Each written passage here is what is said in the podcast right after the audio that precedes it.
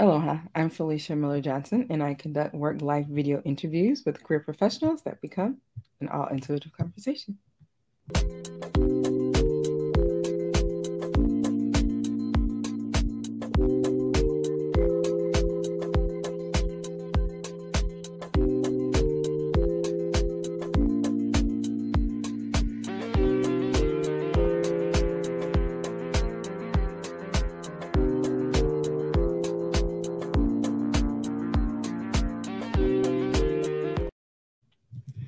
Aloha and welcome to another episode of All Intuitive Conversation. I'm Felicia Miller Johnson, and my purpose is to bring light that encourages people to live smart and ascend to new levels of success in their work and their life. I had the pleasure of connecting today with Lorraine. Aloha, Lorraine. Hi, Felicia. It's so lovely to be here with you today. It is lovely to connect with you. So, you and I have not met before. And so this is my first opportunity of getting to share energy and space with you. So thank you for being open to having this conversation with me. And so I was looking at your your profile and there were some things I was already aligning with um, with that. But what I want to start with first is tell me a little bit about who Lorraine is. Yes. Well, I, I, do want to say first that who I am now is really different from what I was a long time ago, and I'm very grateful for that. But, um, and it's something I, I, my most recent project is a memoir I wrote about my life called Angels and Earthworms An Unexpected Journey to Joy, Love, and Miracles. And what I realized writing that memoir was how all the things I thought were dead ends or all the big mistakes I thought I made actually led me to where I am right now, which is a place I'm very grateful for. So, um, briefly, I grew up in Southern California. I in a very conservative Christian community, and I was a little misfit Jewish girl there. And I left LA and um, traveled some and uh, lived in Mexico for a little while and fell in love with intercultural communication. Um, went back to school to become um, to teach to learn how to be an English as a second language professor, yeah. and uh, was a tenured professor for a while.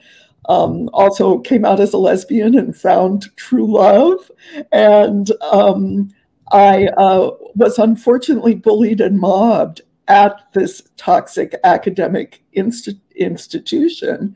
And though I love my students, I prayed for a new career and prayed to get out of there and um, found my way to the conflict transformation field where and i'm a, I blog i coach i teach i um, i help uh, leaders in organizations to learn how to navigate conflict better, forgive themselves and each other.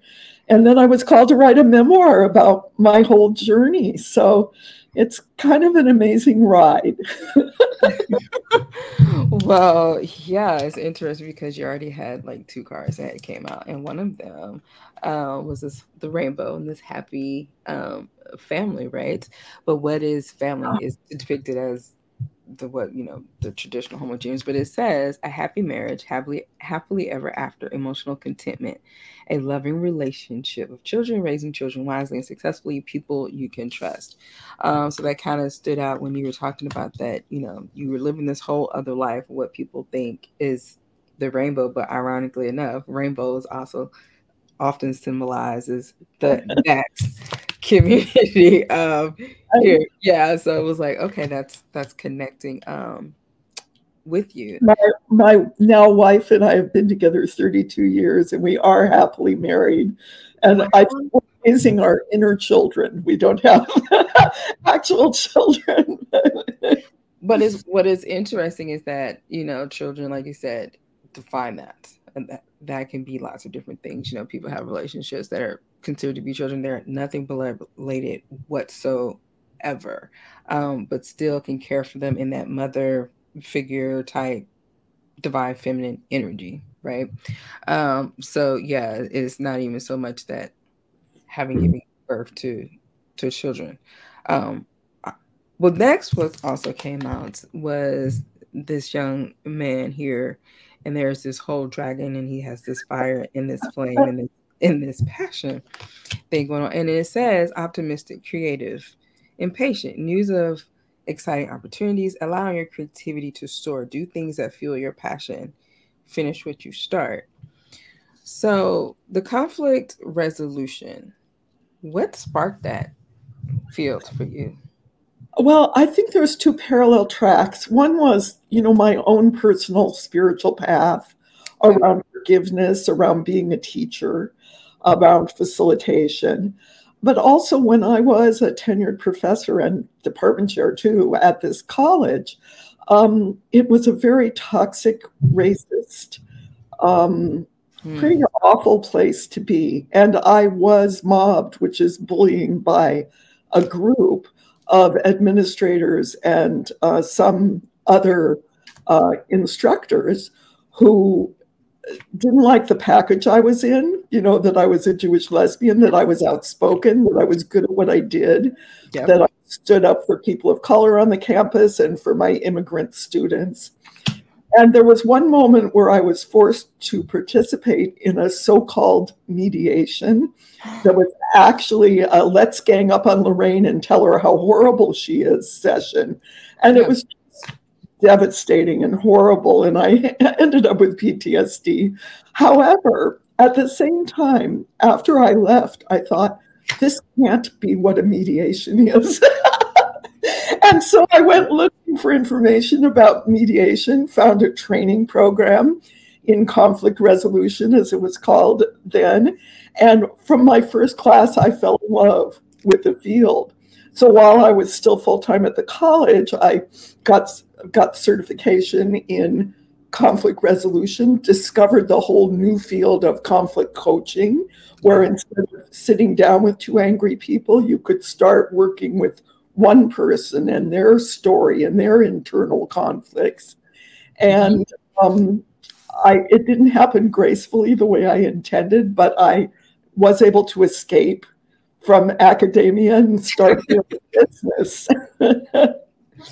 okay, so that's definitely an experience. Um, the fact that a mediation that came into uh, sound like intervention of wanting to change you, which was interesting because the next card that kind of came out was the theme of res- receptivity. But it says the trigger, I am guarded. True statement, my heart is open. This is time for you to receive new information. Open your heart to receive it. So the question that comes here is that even though after that experience,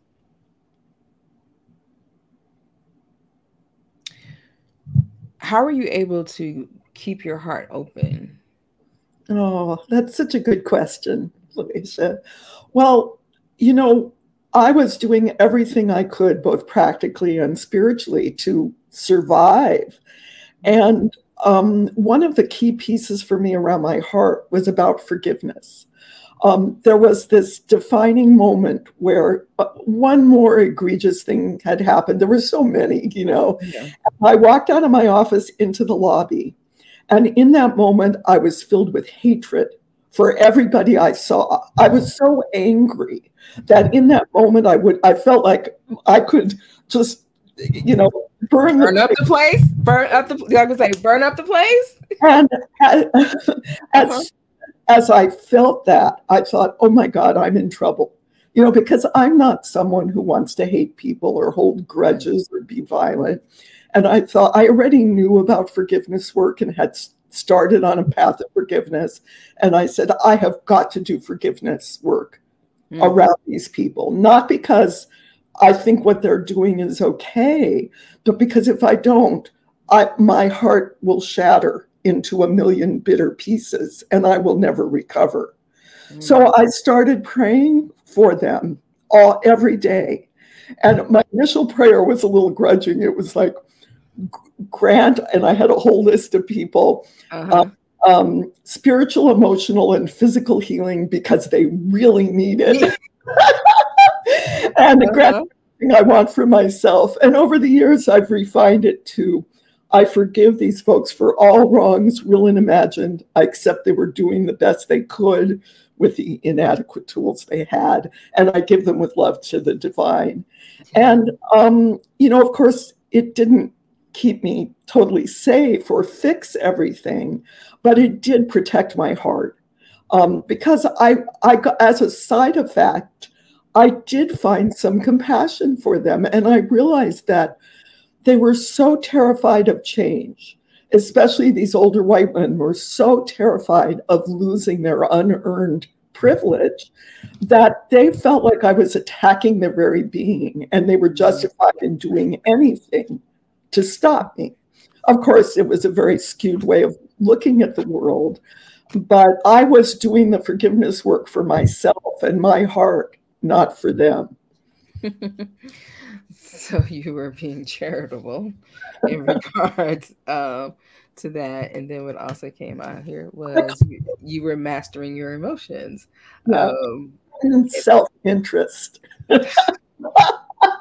yes. Yes. Yeah. And, and not feeling like a victim, you know, mm-hmm. recognizing, um, I mean, I loved my students and I liked teaching. And if it hadn't been for these horrific experiences, I might never have left. Mm. I, that wouldn't have been a tragedy. But the work I do around conflict transformation is truly my soul's purpose. And I might not have found it without that the alligators and dragons. right. Things that's, you know, what you think is uh, attacking you. So what's interesting is that um, when I was connecting with you, Lorraine, do you know what your name means? I've never been able to find what the name Lorraine means. Okay. So Lorraine means famous army. Hmm.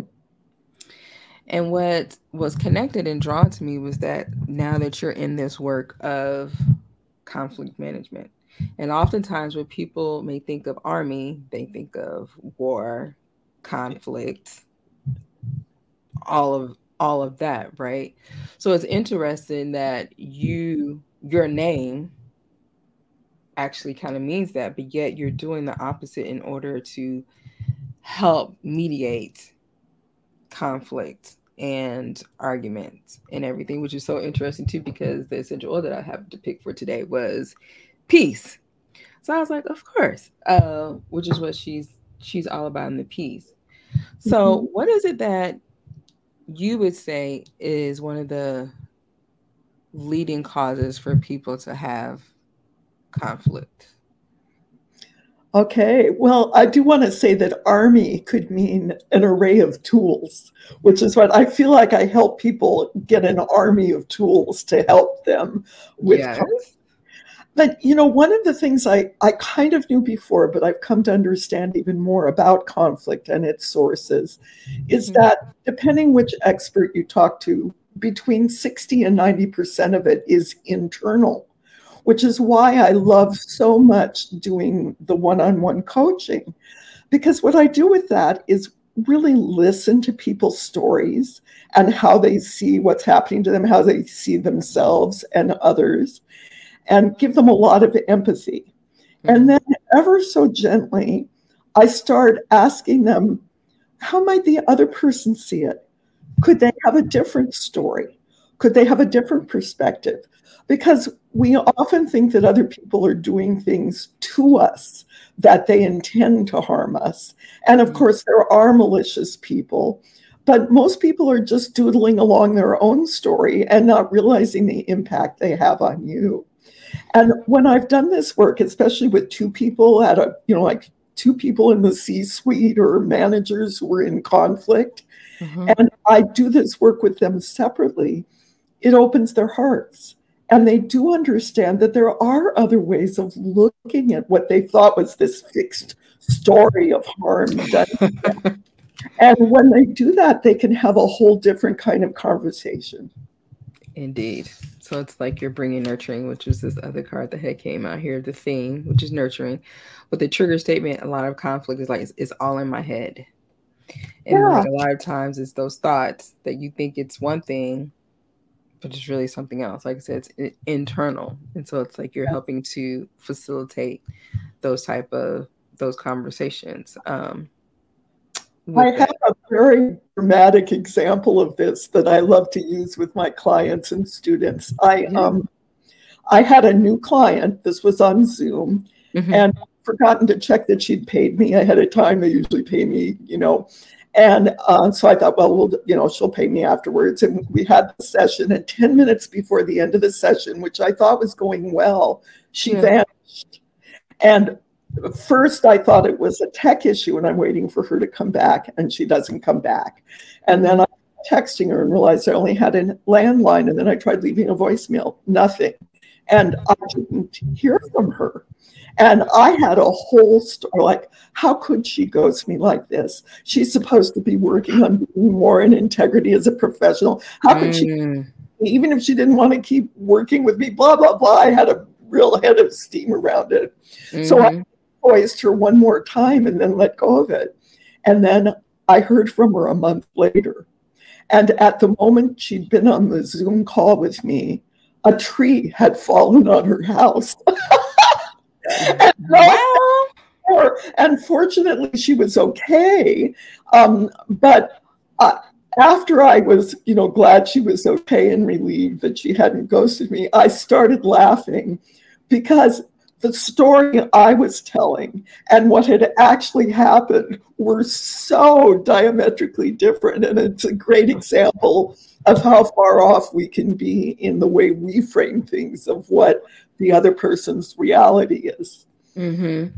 You know what I love that you shared about that story is that although you are doing this work and you're coaching and developing other individuals, that you were vulnerable enough to share that story, that even in the midst of that, like it's still something that as coaches, as individuals, that we still experiencing those challenges, you know, ourselves. And so I appreciate you being honest about that. Like, yeah, I created a whole story in my head. She goes to me and you know, a whole inner conflict. And it was like, oh, she which is interesting, this tree. Like she had this whole tree to to fall on her house, right? Um, then I kind of made all of uh, all yeah. of that up. So it's like, hmm, okay, got that. When, when I work with newer conflict resolution people, you know, conflict transformation people, or or mediators, I always tell them that the most important thing they can do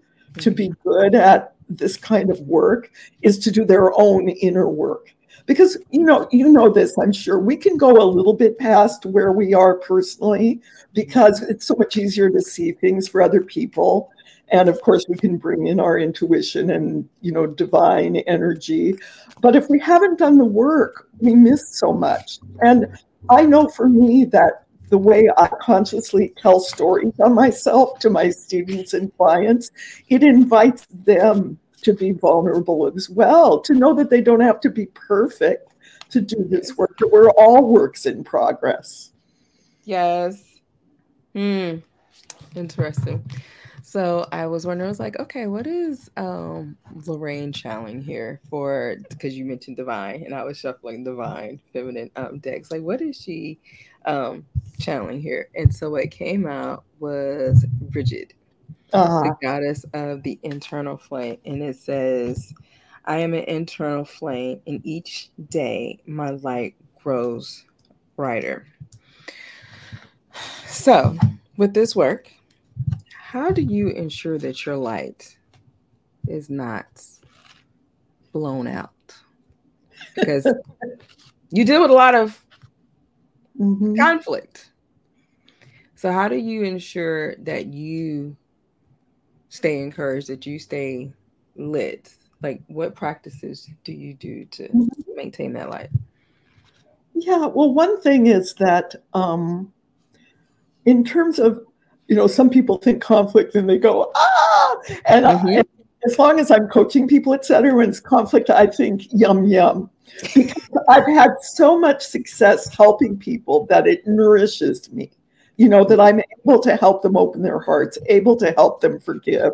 So yeah. that's that's one thing. And um, I rely a lot on the divine. I, I do channel intuitively, especially when I was starting with coaching, because mm. training didn't feel adequate for that of how I wanted to work as a conflict transformation coach. So mm-hmm. I relied on the divine. And also, I'm all I'm I'm humbly aware that I'm always learning and growing and trying to get better, and that helps yes. me once too. That it's not just about putting out; it's about taking in new information and um, writing the memoir, which has been a whole other journey in itself, has also nourished me. Of um, I mean, I launched the book um, mm-hmm. about six weeks ago, and I did it. It was a five-year process to to write the book, get a lot of help with the book, overcome all the writer's blocks and the inner criticism says, "Who do you think you are to write a book?" And um, the the fact that I'm putting it out there sometimes feels overwhelming, but it mm. also nourishes me, and um, and I love taking long walks, and I pray and meditate, and I spend time with my wife, and I have to remind myself a lot that I'm not in charge. I'm mm. not in my life. I'm not in charge of my client's life. I'm not in charge of how much my book sells. And when I remember that all I can do is, you know, look in my heart and my spirit and my head and um, think, you know, keep working on my attitude and love, um, that helps me too. Love that. So Bridget had some encouraging words. So this is what this card says. There's one moment when you're making your way through the dark, and suddenly, after what feels like days or months or even years, as you're talking about writing this book for five years, a ray of light comes through to you. A lightning happens. Each step isn't quite as hard to make as the one before, and you feel a great shift begin, as if now you're headed towards something new, something even brighter.